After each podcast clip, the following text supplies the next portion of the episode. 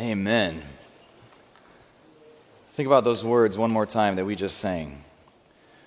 You're a good father. It's who you are. And I'm loved by you. It's who I am. You hear how closely that relationship is tied. It's who you are. That's why it's who I am. Let that sink in. Because I think those words that we just sang together is what Jesus would want us to hold on to as we dive deeper into Luke chapter eleven today. Because if you remember, in the last couple of chapters, Jesus has been teaching his disciples a lot of things, and even just last week we saw how he was at the house of Mary and Martha, and Martha was reminded, your serving is great, that is wonderful, that's important, but don't miss on just spending time with God.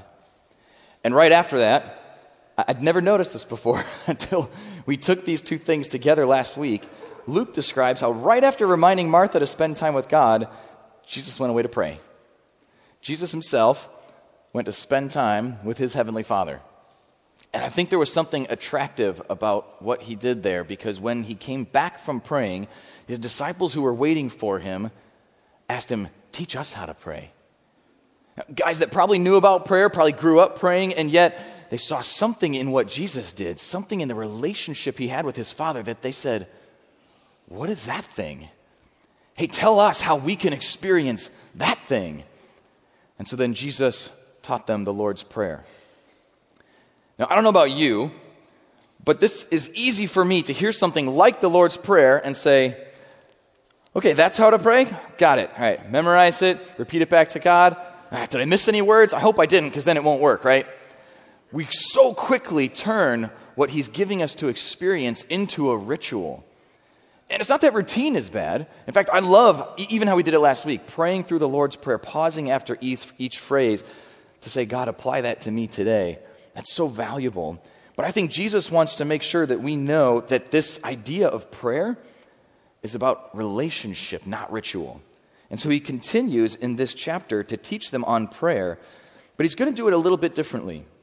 And I think the reason for that is because when we think about prayer, when we think about the way we talk to God, when we think about bringing our needs to God, it's in some ways it's less about how we pray. It's more about who we're praying to. That's why I think that song was so perfect. It's who you are. Well, who is he? So think about it. If you knew you needed help, who would you ask? If you knew you needed help, who would you ask? You know, I remember a couple years ago, maybe about a year ago, blew out a tire on the interstate. This had never happened to me before, and it is as scary as it sounds. So, whole family in the van, tire blows out, everyone's okay, but now we're off to the side of the road, and I need help. I mean, the tow truck guy will come here eventually, but I'm actually late to Horizon, and what do I do with my family? So I called two friends. Not people that are too far away to help, not people that I think don't like me and wouldn't help, but I called people that I thought could help and I thought would help, right? Isn't that who you would call? Isn't that who you would ask? And so Jesus is actually going to help us answer that question by telling a story today. In fact, he gives us what we know as a parable. Now, parables are really interesting because we think of them often as a story. You know, there once was a man from wherever and he did this thing and that thing. And sometimes that is true, but really at its foundation, what a parable offers us is an opportunity to make a comparison, to lay two things alongside each other and see where is their similarity and where is their contrast. And usually out of that comes a simple truth that we can hang on to. So a couple weeks ago, we looked at the parable of the Good Samaritan. We take the parable that Jesus is telling, and we saw how if we lay Jesus alongside of it, you see the similarity. Jesus is the Good Samaritan. And at the end of his teaching, he said, now, go and do likewise. Lay your life alongside this parable and compare. Are they similar? Is there contrast? Which one are you looking for? A couple weeks ago, I was reading Psalm seventy-eight. Have you read Psalm seventy-eight? Really interesting. Second verse, he says, I will open my mouth with a parable. Oh, cool. That's, so there's going to be like one of those stories. No story. The entire rest of Psalm seventy-eight is history. It gives a picture of God's people, Israel, as they're brought out of Egypt, as they're brought into the promised land, as he gives them water from a rock and bread from heaven and blesses them time and time again. And every time he blesses them, they rebel. How is this a parable? Take the history of Israel, lay your life alongside it. Similarity? Well, Psalm seventy-eight is encouraging us, be in contrast to that kind of rebellion. Right? It's a parable. In fact, in Matthew's gospel, he actually says, so Jesus spoke to them in parables, and so was fulfilled what was written in the prophet, I will open my mouth with a parable, Psalm seventy-eight two. That this is a key piece of the way that Jesus teaches and ministers that actually fulfills prophecy out of the book of Psalms. So why does he do this? Well, part of it is to make it relatable, but even deeper than that is because he doesn't want to just tell us, pray like this, say these words, done. Okay, got it. Right? He wants the relationship. He wants us to experience. He wants us to discover. That's why he gives parables that let us kind of put ourselves in that situation. Imagine you were that person. Imagine you were in that situation. How would you react? And so in Luke eleven, verse five, he tells us this parable so that we can make the comparison. And he said to them, which of you shall have a friend and go to him at midnight and say to him, friend, lend me three loaves, for a friend of mine has come to me on his journey, and I have nothing to set before him. And he will answer from within and say, do not trouble me, the door is now shut, and my children are with me in bed, I cannot rise and give to you. All right, so take this story in for a minute, because we can probably relate a little bit to like someone waking you up in the middle of the night. Have you ever had that rude awakening? Any number of reasons. It's kind of annoying. But there's a lot more going on here, because what Jesus is picturing is what a common home would have been like that time, probably in the lower part of society, but often they would have like a one-room house. And so there would be a main area that you would come into where most of the day's activity would happen, but in the back of the house was a raised platform. In the middle of that platform would be the fire. This is where they would do the cooking, but it would also keep them warm. So at night, all of the family would lay mats around the fire to go to sleep. All of the family, adults, children, even the baby. And you know how they wake up every two hours because they think they have to eat again, and you finally got the baby back to sleep. And here comes a friend at midnight, right? Like this is the moment. This is not just, hey, hey, can I talk to you for a second? Knocking on that door wakes up the entire family. So why is he even doing it? Well, in that culture, they had what was essentially a law of hospitality. If somebody comes to you who's been on a journey, you not only have to take them in, but you have to provide for them. And it's not just like, hey, we had stew for dinner, I think there's some left in the fridge. No, you prepare them a feast. And so what Jesus is describing for us is somebody who was caught unawares. A friend shows up and they've got nothing to give them. So what do they do? They have to provide. So even though it might be rude, even though it's the middle of the night, they go over to their friend's house and say, you gotta help me, right? So think about that moment as everyone has just fallen asleep, and then you hear, hey, hey, you gotta help me, hey. Good morning, uh, good evening. Do you do you have any bread? Everybody's awake. It's ruined the entire night for the friend he's coming to. So you can imagine what the response would be like. The disciples are listening to this story. Where do they fit in? What is Jesus getting at here? If he's describing prayer for us, what is the moment that is happening? Right? And what's really interesting, and I love that the New King James has preserved this, all of verses five through seven is actually one long question. And the grammar like barely works in English because we just don't speak this way. But Jesus is basically saying, who of you has a friend who would actually do this? But it's actually not the interrupting friend. I'll try to read it to you as one long question, but then we'll have to unpack it a little bit. He said to them, which of you shall have a friend and go to him at midnight and say to him, friend, lend me three loaves, for a friend of mine has come to me on his journey, and I have nothing to set before him. And he will answer from within and say, do not trouble me, the door is now shut, and my children are with me in bed, I cannot rise and give to you. Who has a friend who would actually say that? See, what Jesus is asking them, the implication of the question is, even if your friend came to you that late at night, which of you has a friend who would actually turn him down when you know that he needs help? In fact, that's what he draws out in the next verse as we continue to make the comparison. He says in verse eight, I say to you, though he will not rise and give to him because he is his friend, yet because of his persistence, he will rise and give him as many as he needs. Here, take a hundred so you don't have to come back. Okay, that's kind of the moment that is happening here. But Jesus is teaching us about prayer, so what do we do with this? Here's our parable. We lay prayer alongside it. Similarity or contrast? See, I think if we're looking for similarity, what ends up happening is we say, so God is the sleeping friend, right? And he's reluctant to give things to us, but if we really badger him, if we're really obnoxious, then he will?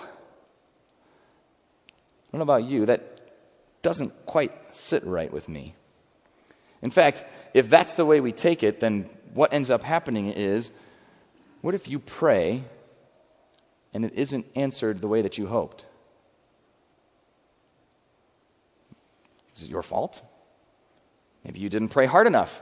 Maybe you didn't believe hard enough. And what ends up happening is that actually turns into something closer to the power of positive thinking. Like, if I just really mean it. I must not have really meant it last time, but I really mean it today, Lord. And right? And then we become in a position where we think we have to coerce things from God. So I actually think that this is a parable of contrast. And believe it or not, part of it comes out of that word, persistence. This is an interesting word because the original Greek word that Luke uses here, this is one of the places that he shows off uh, his doctor-level intellect. This is the only place in the entire New Testament that this word is used.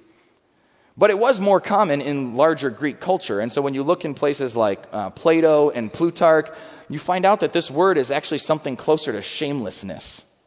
This idea that you know you shouldn't, but you're going to anyway because you don't care. Right? Like, I know they're sleeping, I know they have a baby, but I need some bread, so I'm doing it anyway. Right?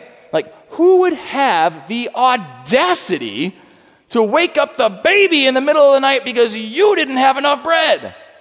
And that's the picture that's given to us here. In fact, the uh, the King James actually has probably a better English word for this, but it's one we just don't really use much anymore. Importunity. Not because of their friendship, but because of his importunity. So, fun exercise, you can do this later. If you ask Google, define importunity. The example it gives is an obnoxious and annoying teenager who continues to beg over and over, Mom, please take me to the mall. Okay? That's the word that is being used here. Now I think we begin to see the contrast. Think about it this way. I know everyone in this room has either been a child or had children. Isn't it amazing how I know that? But here's what that means. That means you've been the kid who woke up in the middle of the night asking for something, or you've had kids wake up in the middle of the night asking for something. And so our kids are definitely at that age where, like, they'll sleep through the night, but at least a couple times a week, somebody is, Dad, Dad, oh, rude awakening, okay, oh, Dad, he said Mom, right? You heard Mom? Okay, okay, Dad, all right, okay, Dad, can I have some water? Sure, give him some water, go back to bed. Now, think about this moment, because Jesus says it's not because of their friendship, it's because of his persistence, it's because of his importunity. Why did I give that kid water? It's not because he's my son. He, he is my son, right? Because of that relationship, I mean, we wouldn't be in this situation if I wasn't his dad and he wasn't my son. But I have three more kids, and I didn't give any of them water. And I don't set alarms on my phone to wake me up in the middle of the night to give water to everybody just in case. I gave him water because he asked. See, I think that starts to get us towards what Jesus is driving at here. It's not that we talk God into something. It's not that we force God to give us things. It's not the power of positive thinking or that we just have to get the ritual right. And if I just said the Lord's Prayer enough times or the right way or in the right translation, then he would hear me. It's that we have this relationship. It's as if Jesus is saying, if even an unfriendly friend will give to a person in need, even when they're being rude, how much more? In just a few verses, he's going to tell us how much more will God give, and he doesn't even consider it rude. Because guess what? God never slumbers or sleeps. You're not waking him up. He's waiting for you. So Jesus tells us, ask. In verse nine, he puts it this way. So I say to you, ask, and it will be given to you. Seek, and you will find. Knock, and it will be opened to you. For everyone who asks receives, and he who seeks finds, and to him who knocks it will be opened. As if Jesus is saying, don't hesitate to ask. Do you ever hesitate to ask? I do. In fact, I think, you know, even as I stand up here, sometimes people say, you know, I wish I had the confidence you have, the faith you have, all the way you just trust God like that. Hey, can we just be honest with one another? I believe every word of this. When I tell you don't hesitate to ask, I mean it because I believe it. I believe it when I read it. I believe it when I tell you. And then there's these times where I act like I don't believe it. And then there's these moments where we think, well, I shouldn't bug God about that. Well, he, that's probably, that's too small, or maybe that's too big, or maybe that's just not the kind of thing we should ask him about. I, I, I should just be content. I shouldn't think about it. And sometimes we think maybe he's, maybe he's angry at me. Maybe he is reluctant, and maybe I should just leave him alone. I shouldn't wake him up in the middle of the night. Jesus is telling you, don't hesitate to ask. Now, some people say that, hey, you need anything, don't hesitate to ask. And that kind of means like, I hope that makes me look nice, but I hope they don't really ask. Jesus is so convinced that God means it. He believes wholeheartedly, and he's teaching his followers, you want to experience prayer the way Jesus experiences it? You can, because he's your Father. He is biased in your favor, and he can be trusted to answer. And so Jesus tells us, ask, and it will be given to you. Seek and you will find. That is all over Scripture. This promise that if we seek after God, we seek him with all of our heart, he will not hide from us and say, look how funny how hard they're trying. No, he wants that. He's waiting for that. Knock and it will be open to you. And he repeats those same words in verse ten as if to say that there's a continual sense to this. And this is kind of where that idea of persistence does come in, not in the sense of, hey, you just got to be more obnoxious, you know, you just got to be really, really audacious with God. But Scripture does tell us that we boldly approach the throne of grace. That when you realize who he is and who you are, and you feel like I shouldn't even be in his presence, if you know Christ as your forgiver, he has already brought you into his presence, and he's just waiting for you to ask. You know, if you think about that situation with me and my son, you know, it's almost as if God is sitting outside your bedroom door all night long with a cup of water because he knows you're going to need it. Now, how silly would it be to lay awake in your bed thinking to yourself, I'm really thirsty, but I probably shouldn't get up. I probably shouldn't bug God about it.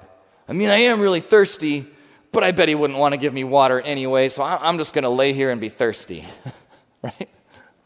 Then you finally get up the courage. You go boldly through that door. You say, hey, Dad. I know. He's willing. He's eager. He's ready to give. So Jesus invites us. It's an invitation into this relationship that Jesus himself experienced with God, that we could be a part of it. So what does that look like practically in day-to-day life?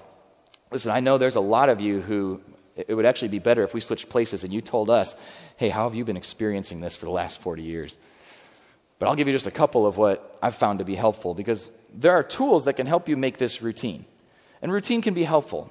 Not ritual to where it just becomes like, you know, magic words that I hope work, but a routine to help us be committed to this, to be persistent, to continue asking, seeking, and knocking.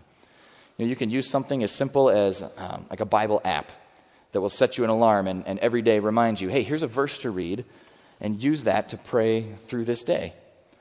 Uh, one of the things that I found really helpful, a little booklet called Praying Scripture Back to God. And within this booklet uh, is essentially paraphrased scripture kind of put into the first person. So you can say, you mean I can ask for that? You mean that kind of peace is available? That that kind of joy is possible? That, that sounds like too much to ask, but you said it, God. So boldly I approach the throne, pray his words back to him. And there's something really valuable about waking up an hour earlier, half an hour earlier. You're spending time at, at a dedicated moment each day to say, God, I want to talk to you.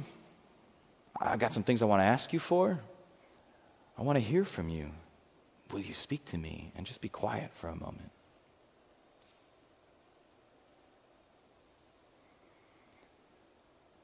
But it's more than that. Because if this is a relationship, think about your kids again. How weird would it be if your kids talked to you every morning, and then for the rest of the day, they were responsible to remember anything else they think of for when they talk to you again tomorrow morning? Sorry, can't help you right now. We have a scheduled time. I'll see you in the morning. Well, of course not. They're your kids. They don't care even if you did give them that kind of schedule. Hey, Dad. Well, uh, yes. Hey, Dad. Like, that's what makes working from home so hard, right? They are in a relationship with you. It is the most natural thing in the world for children to say to their mom, to their dad, even to grandparents, hey, can I ask you for something? Hey, I got a question. Hey, I need something. Hey, I want something. Without thinking about if it's rude or if it's audacious or anything else, because the relationship is there. That's how Jesus is describing for his disciples that they can approach God. In fact, as you think about this, Jesus is making the contrast even stronger as he continues through this passage. Because if that first question was kind of set up as, who of you would have a friend that if someone came for help, he would really say no? I'm telling you, it's not because they're friends, it's because he asked, right? So who, who has a friend who would really do that? It's the same kind of question that now comes in verses eleven and twelve. We've seen the unfriendly friend, now we're seeing an unloving father. Jesus says, if a son asks for bread from any father among you, will he give him a stone? Or if he asks for a fish, will he give him a serpent instead of a fish? Or if he asks for an egg, will he offer him a scorpion? You know, same kind of question, rhetorical question. The answer is, oh, Jesus, of course not, but what's your point? You know, where, where, where are you going with this?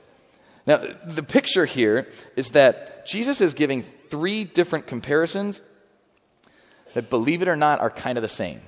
So take a loaf of bread, for example. Nice French loaf with one end cut off. I don't know about you, I like to put a little bit of butter on that, or a lot of butter on that. We should probably put less butter on that. Except this isn't bread. You're looking at a rock. It really is. And I know, it's like, okay, bread and a rock, I guess I can kind of see that. But see, what Jesus is telling you is, hey, if somebody asks you for bread, it's one thing to just say, no. It's another thing, to, this is like a, another level to say, oh yeah, I'll give you bread. Hand them a rock that looks like bread and wait for them to break their teeth. Right? The picture he's giving here is, what father among you would hear a request for something good and give them something painful? Nobody, right? Although I have seen the clips on YouTube, have you seen this, where parents tell their kids they get to open a Christmas present early? And the kids are all excited, and they open it, and it's like a half-eaten sandwich. Just to see how the kids will respond, it's like, haven't they read Luke eleven? You're not supposed to do that. Okay, so in general, in general, this isn't how that relationship works, right? And that's important for us to understand. Because I can see a little bit how a bread might look like a rock, but would somebody really try to trick you with that? Well, but what about this second one? He says a, a fish and a serpent. Well, it makes more sense if you realize, no, this is not a pile of snakes.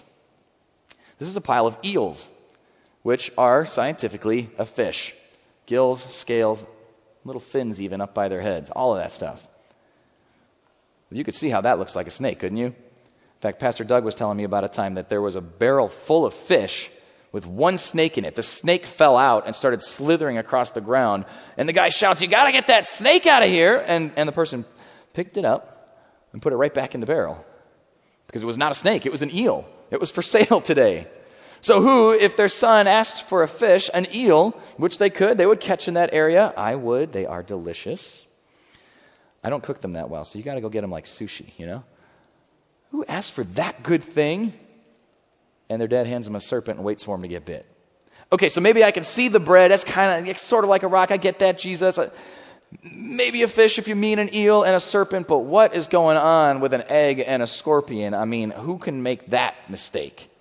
Well, here's a science lesson for you before I show you the picture.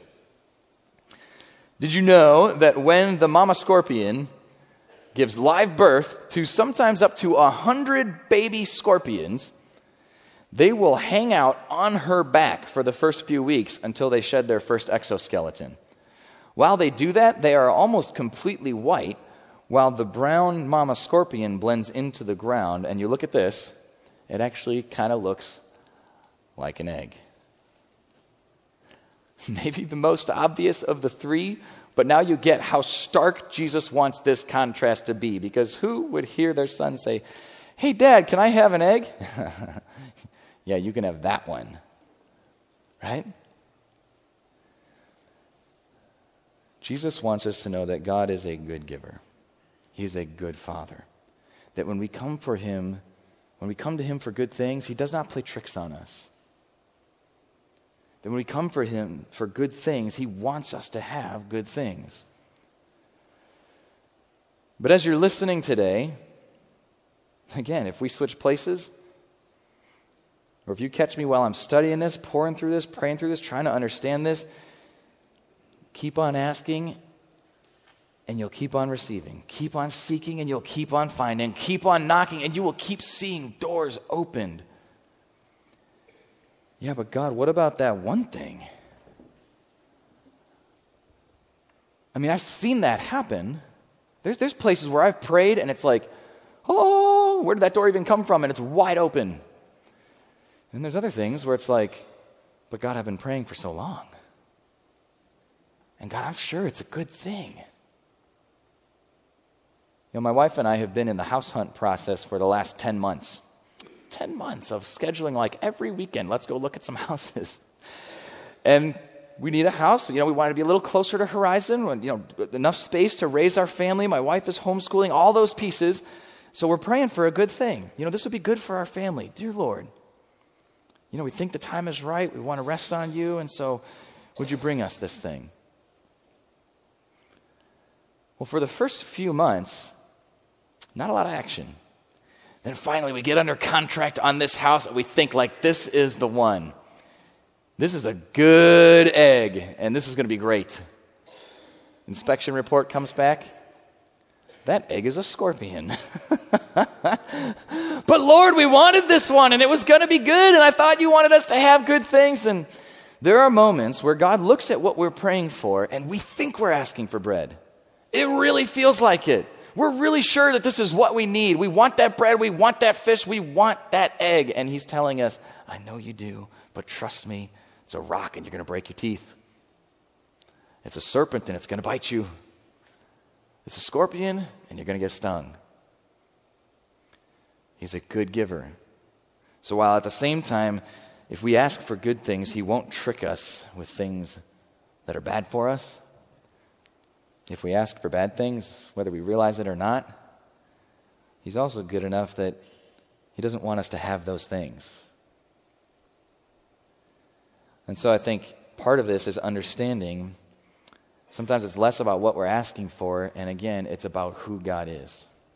In fact, with that first house, just to let you into, you know, my world, how I processed this, I realized there were th- pieces of the way I was praying about that that I was not even aware of in myself. That I was thinking on some level, And if you give us this house, then I'll know what? That you love me? That I'm really forgiven? That I'm really blessed? That what? And it's one of those things, like, I would never verbalize it because I know better than that. I would certainly never tell that to you because we know better than that. And yet there was just this little corner of my brain that was hanging on to something.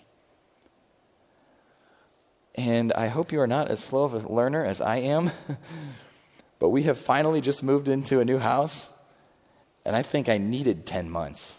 Because I thought I learned that from the first house, and so then on the second house we were under contract on. Praise the Lord that I learned that other thing last time, because this is the one, Lord, and I see it, and I believe you, and that one fell through too. Well, well, now we find out, did I really learn it last time? You see, because even more than the house was what he was teaching me about himself. That there are things from Psalm thirty-three, e- even similar to what uh, Neil shared with us, right? That God's plans never fail. That I can make my plan, pray for my plan, and then say, but I'm sure there's scorpions I'm not seeing, so I'm giving it to you, Lord. Show me your plan. And to the point that even the house we ended up in, the day before closing, we find out, guess what? You're not closing. And the whole thing might fall through after all. And you've already packed the boxes, and you're already putting stuff on a pod. And in that moment, to be like, well, it's your plan, Lord. How did I get here? How am I okay with that? That's that peace that passes all understanding. What that means is you could have all understanding. You could have all the facts. You could know where every scorpion, every egg, every loaf of bread, all of those things are, and still not have peace. But if you trust him for however he answers and however long it takes, then you have not only the peace of God, but peace with God.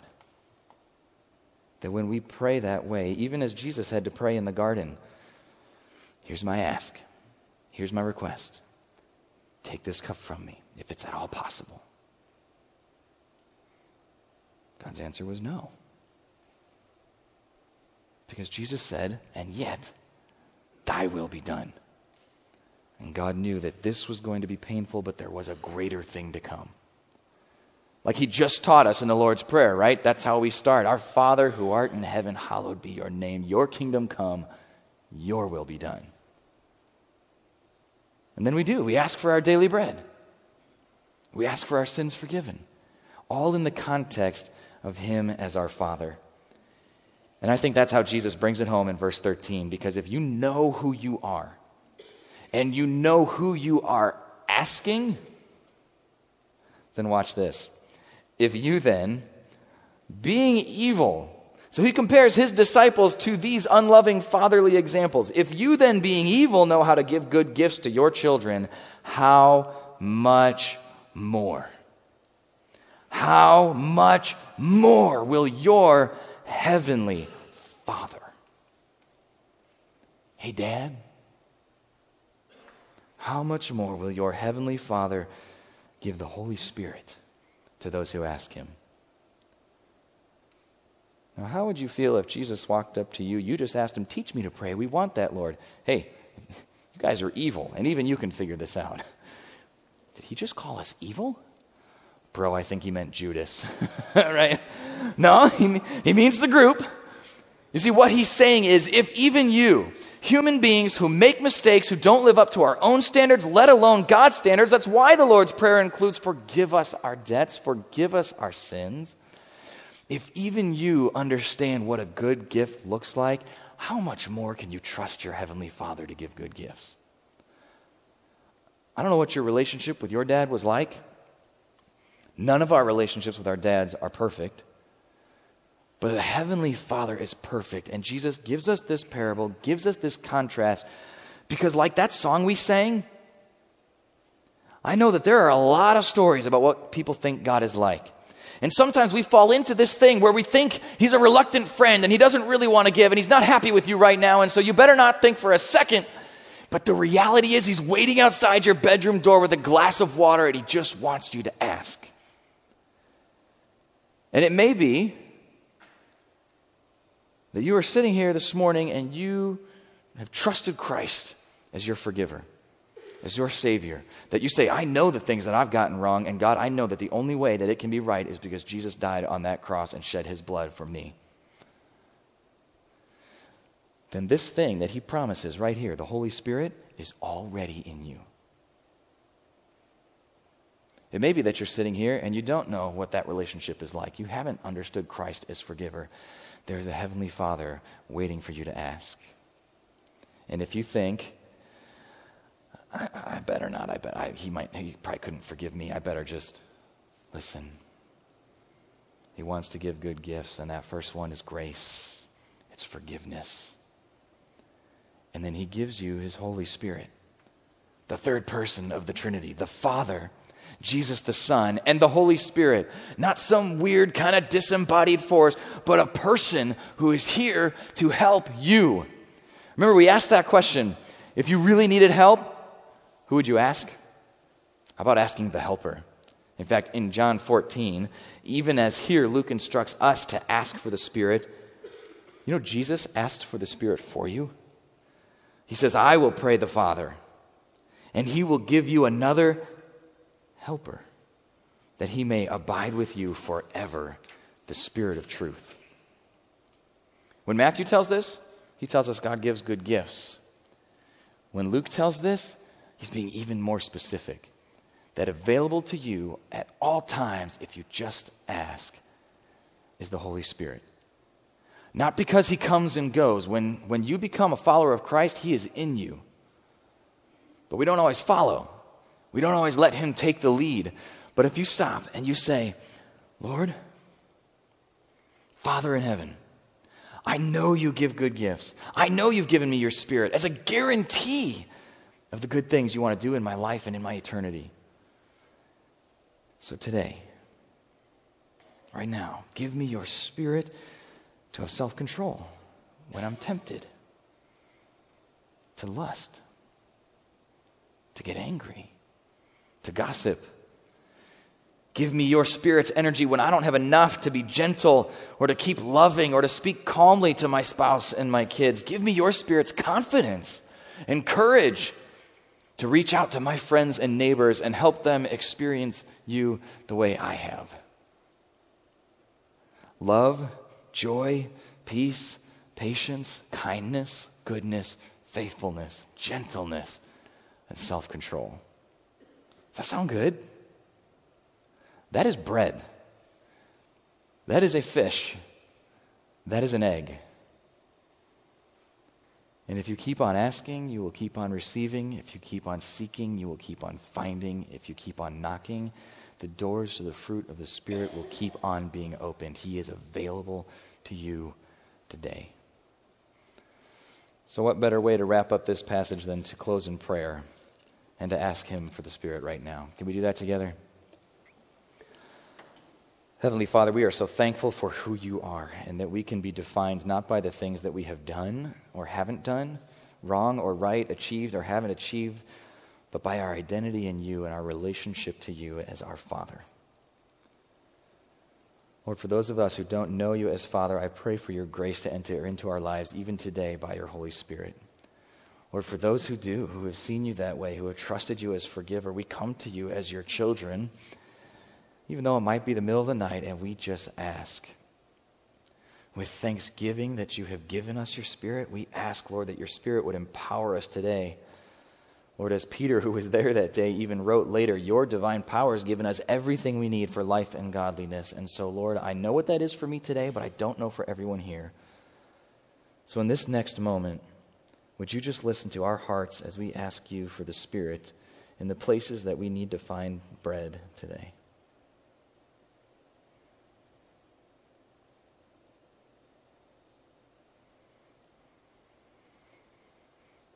And Father, we will ask it all for your glory and in the name of Jesus Christ. Amen. I want to thank you for being with us this morning. I would invite you to go in the Spirit today, and we will see you back next week for more of Luke. Thank you for coming.